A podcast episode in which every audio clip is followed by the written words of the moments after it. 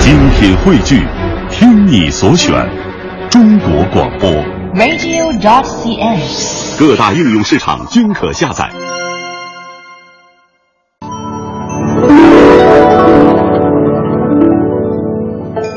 各位听友，大家好，欢迎您收听这个时段的孔子学堂节目。那么今天的演播室里呢，我们仍然请来了中国人民大学呃国学院副院长黄普民教授。黄老师您好，主持人你好，嗯，呃，在上一期的节目当中呢，我们已经和大家聊了一下《孙子兵法》当中的谋攻篇。那《孙子兵法》的第四篇呢，它是刑篇，是的，是的，嗯，那这里的“形”呢，是外形形状的这个“形”字哈，很容易就让人想起了另外一个“形”，就是阵型的“形”这个字。那中国古代的战争中，经常呢，它会用到一些独特的阵型，比如说诸葛亮的八阵图这样的。对嗯对对。那这个刑篇的“刑”在军事作战中又是指什么呢？和阵型有没有关系呢？呃，在《孙子兵法》这里的讲的“行”，主要还是指的是军事实力以及这种实力的外在表现。哦，从它的实力来说，它是跟正形的“形”是不一样的。嗯从外在表现来说的话，那么跟正形的“形”也是有一定联系的。哦我们可以看看《周易》里面有句话叫嗯“行而上者谓之道”。嗯，形而下者谓之器，形而上者就是比更具体的呃基础上呢是一种抽象的哲学的东西，这就是道啊。那么形的具体的表现，那就成了一种器物，一种实在的东西。嗯，所以所以形器和形是一样的，啊器物就是表示一个很实在、你看得到的对对对具体的东西啊，嗯，这是就是实实在在的军事实力的一种体现吧啊。哦，那概括起来，行篇它这一篇整个讲的宗旨是什么呢？行篇的宗旨是跟那个前面谋攻篇是发展而来的。就孙子讲谋攻，就是说在战争当中，呃，采取什么样的这种进攻方式或者什么样的作战方式。嗯那么这种方式式的实现，那就必须有一定的军事实力做基础。嗯所以呢，他罗切的就讲到了军事实力的建设和运用的问题。所以行篇主要是阐述啊这个军事实力跟战争胜负之间的关系。哦，那呃，我们看到这个古今中外的战争历史哈，经常呢会听到类似什么几十万大军啊、百万雄师、精锐部队等等这样对军队的。军事和战斗能力进行评估的这么一个词语哈，嗯那么在过去打仗可能拼的是人数了，当然还有一部分是武器装备的数量。嗯那么在现在打仗可能更多的是看谁的武器装备更先进，但不管怎么样，军事实力呢，也就是综合的战斗力，包括兵力啊、武器装备啊、军器将帅的这个配备等等，应该还是在战争中非常重要的一个因素吧。是，嗯这个实力是一个非常大的一个综合的概念啊，嗯它是一个复合的概念。嗯行，当然人数是一个方面，武器装备是一个方面，嗯啊，还有一种具体的战术运用，实际上合适不合适也也是是一一个个方面。啊将帅的队伍、士兵的素质，嗯，包括了硬实硬实力和软实力。嗯两大块的一个组合，就是构成了一支军队的完整的一个军事实力的一个总和。嗯，其实军事实力呢，它的确是一个打仗的一个物质基础哈。如果没有了这个军事实力，那我想可能你指挥的再高明，如果你要是实力不够的话，可能到最后也不一定很容易会取得胜利。我们有句俗话嘛，嗯叫做“巧妇难为无米之炊”。对啊，没有做个实力做它的平台，做它的基础，那是不可能的。嗯历史上我们可以怎么说？一般情况下，都是军事实力强大的一方打败军事实力弱小的一方。嗯比如说秦朝嗯，他最后能够统一天下，嗯灭掉山东六国。嗯啊，他就是凭借着他的强大的军事实力，所以我们把当时的秦朝的军队说成是虎狼之师，对啊，像虎像狼那么的勇猛，那么的强大啊啊。嗯不单是他的有战斗的士气高涨嗯啊，能打仗，更重要的，它是一个综合的一种实力的一个组成。嗯它有关中，就是今天的陕西那个渭渭河流域那一带的强大的这个关中平原，是当时最富庶的地方，呃，啊经济基础非常的经济强基础强大，然后它的法治建设的也非常完整，嗯制度有保证，然后呢又调动了大家的积极性啊，士兵呢又是有种尚武的传统大哦，啊，所以它可以所向披靡。 《孙子兵法》虽然只有短短十三篇，但书中有很多我们熟悉的名言。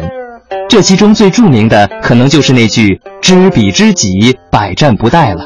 那您知道这句话是出自《孙子兵法》中的哪一篇吗？军事实力虽然这么重要，但是纵观战争的历史呢，也有很多以弱胜强的战例。嗯那既然军事实力是取得胜利的重要物质上的保证，但为什么军事实力的强大却也不能保证最终的这么一个胜利呢？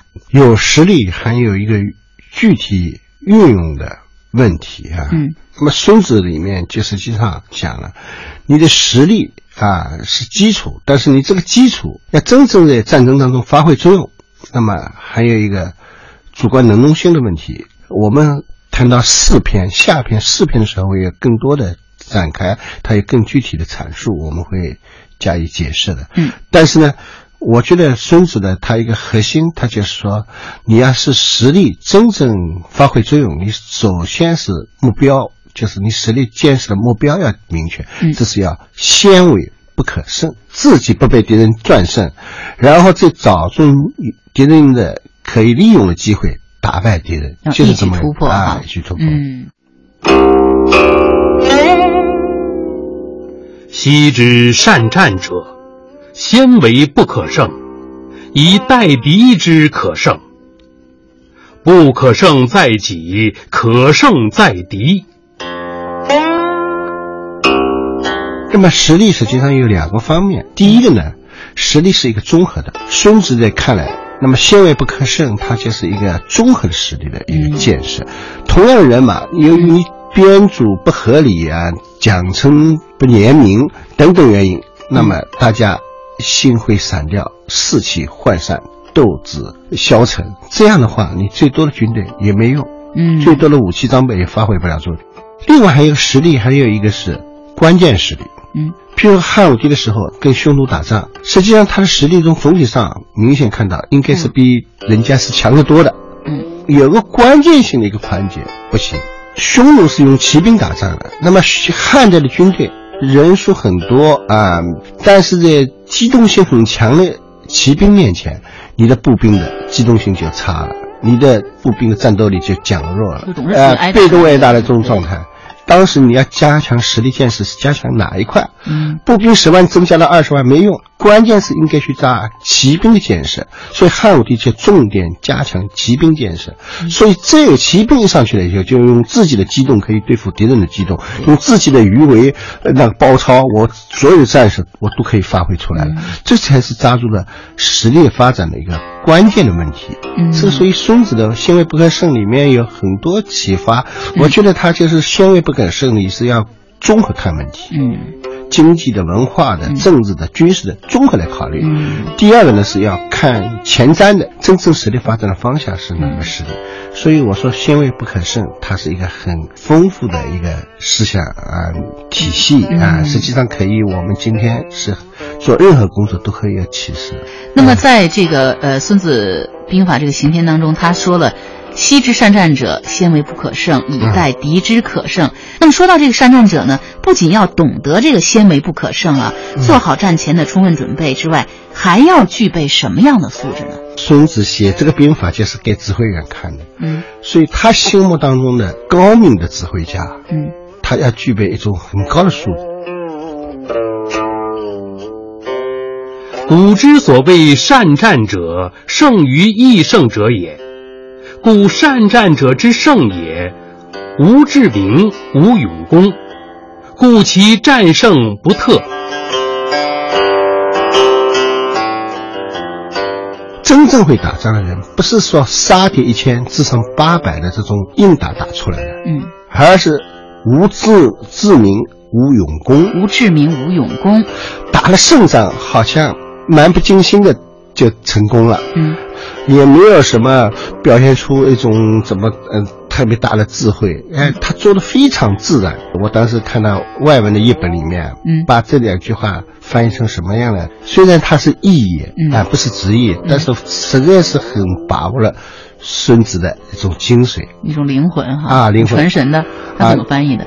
他说：“胸前挂满勋章的将军，嗯，不是真正优秀的将军哦，啊，这个很形很能象。”体现孙子的这个思想啊哈啊，嗯这种警戒就对善战者就提出了要求，嗯不要靠刻意的、生硬的方法去赢得战争胜利，嗯一切要做的顺乎自然啊。嗯实际上，是孙子在这里提出了对一个作为一个军事指挥员的一种理想应该有的一种警戒啊，润润物细无声的那啊种境界。对对，那呃，战争呢，它是敌对双方军事实力的一个抗衡了。嗯如果势均力敌，或者是我方的实力明显的落后于敌方，又怎么样来保证自己获得战争的主动权？呃，运用这个自己的实力呢？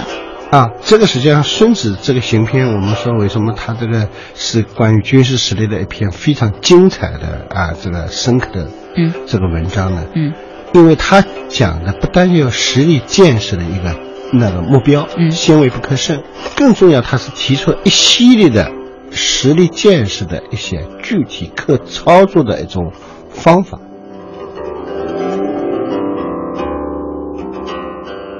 善用兵者，修道而保法，故能为胜败之政。第一个途径的话，就是修道而保法。呃政治上要有所保证。啊，道，我们可以说的这是从非常和谐的政治嗯，环境、政治秩序，这样呢，我想也才能够调动广大士兵的这种参战的这种积极性，让上下一致，同仇敌忾。是的，嗯不单是让自己这方是同仇敌忾去对付敌人，嗯甚至要争取对方瓦解对方、分化对方，嗯削弱人家的战斗力，嗯啊，使人家的整体阵型发生那瓦解和分化。法治的呢，像我们就更更熟悉了，嗯叫做令行禁止啊。令令行禁止。那即使最亲近的人，那也是必须给惩罚就惩罚，你不喜欢的人给奖励还得奖励，只要他立了战功，嗯这才是做到执法公平。嗯这个是军队里面非常重要的。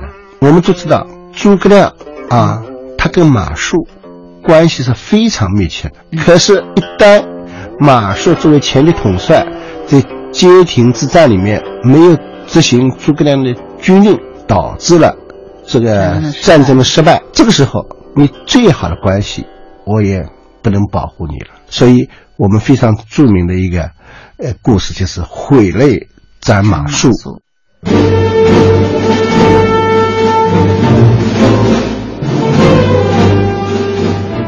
公元二二八年，诸葛亮亲自率领十万蜀军北上讨伐曹魏，准备突袭魏军据守的岐山。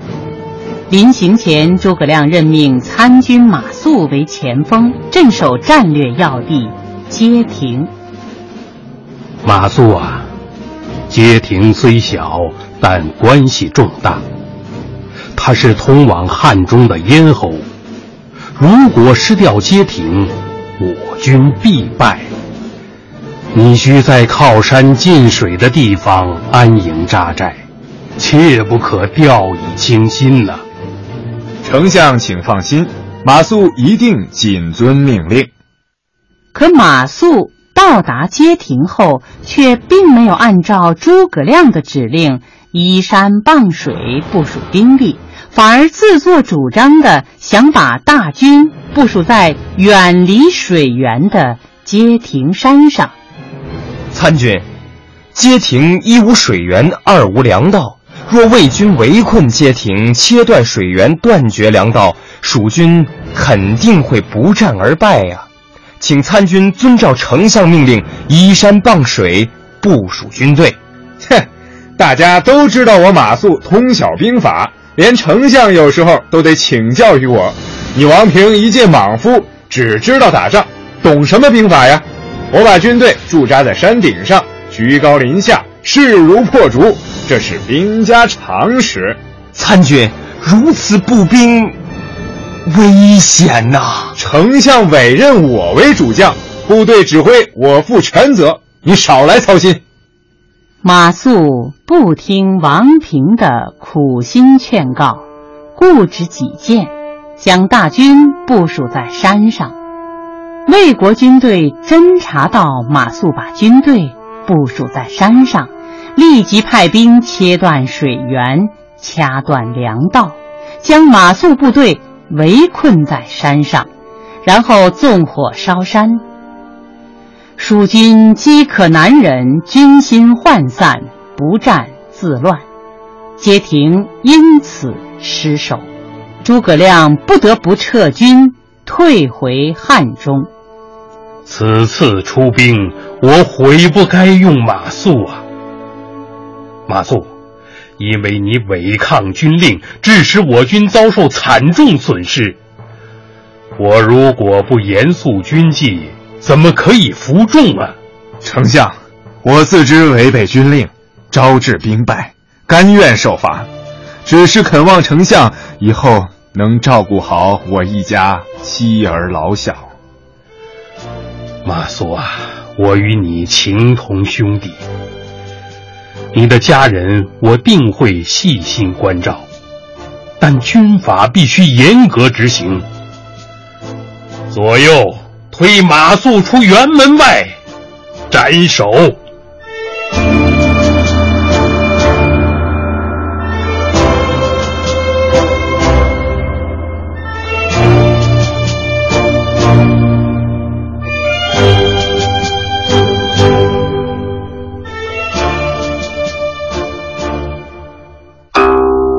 《孙子兵法》虽然只有短短十三篇，但书中有很多我们熟悉的名言。这其中最著名的可能就是那句“知彼知己，百战不殆”了。那您知道这句话是出自《孙子兵法》中的哪一篇吗？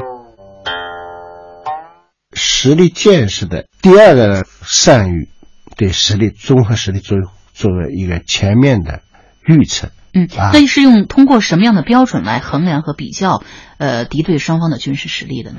实际上，孙子呢还是一个非常清醒的现实主义者。嗯他在他的这个行篇里面提提出来一个度、量、数、嗯称、胜这个五个概念，啊，它是一环扣一环的。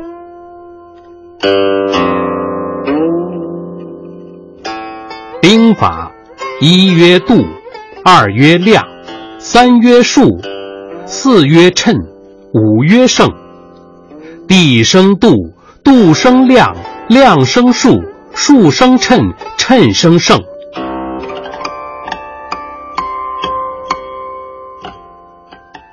度就是一个整个国家的这个方圆面积和一种物质资源的这个大的一个概念。度升量，量就是具体化了。一定规模的国土面积里面，就生成了一个量化的具体指标。就是资源、啊，资源。第一，人口有多少？大概每亩地能出多少粮食粮食多少户人家？啊、多少个村落可以提供多少个武器装备的保证？有了这个东西，他马上说量胜数，数是指的是一定的军队数量。我的多少个粮食，多少匹马匹，我直接可以组成一个连，还是一个营的部队、嗯啊，还是一个团的部队？那么是军队的数量直接跟它的资源的这个多少是联系在一起的。你要没嗯有那么多粮食，也不可能组成那么大的一哎，个军队对，啊。哎对对，有一定的数量，然后你把跟人家敌对的对手的嗯军队进行一个比较，嗯就就这个秤了哦，就是可以形成了一个是衡量啊衡量一个敌我秤，双方的实力实力对的比。那么最后，孙子归结了胜就是胜利的一方了，嗯就是说，由于比较平衡的结果，嗯你可以预测到最后胜利归罪于谁。实际上，他就是说强调你一啊定要在资源建设上，你要开辟自己的道路，嗯啊，寻找自己的增长点。同样的实力，它的建设里面，那么你要采取一种更经济、更合理的一种方略。嗯，所以他强调的是攻和守的问题哦，攻守策略的问题。啊，攻守策略。风风火之风尚，风尚风尚，雅雅国之韵味，之韵味。颂三山五岳，歌诸子百家，赏清风明月，吟唐诗宋词。品中华文化精髓，颂华夏历代风雅。中华风雅颂。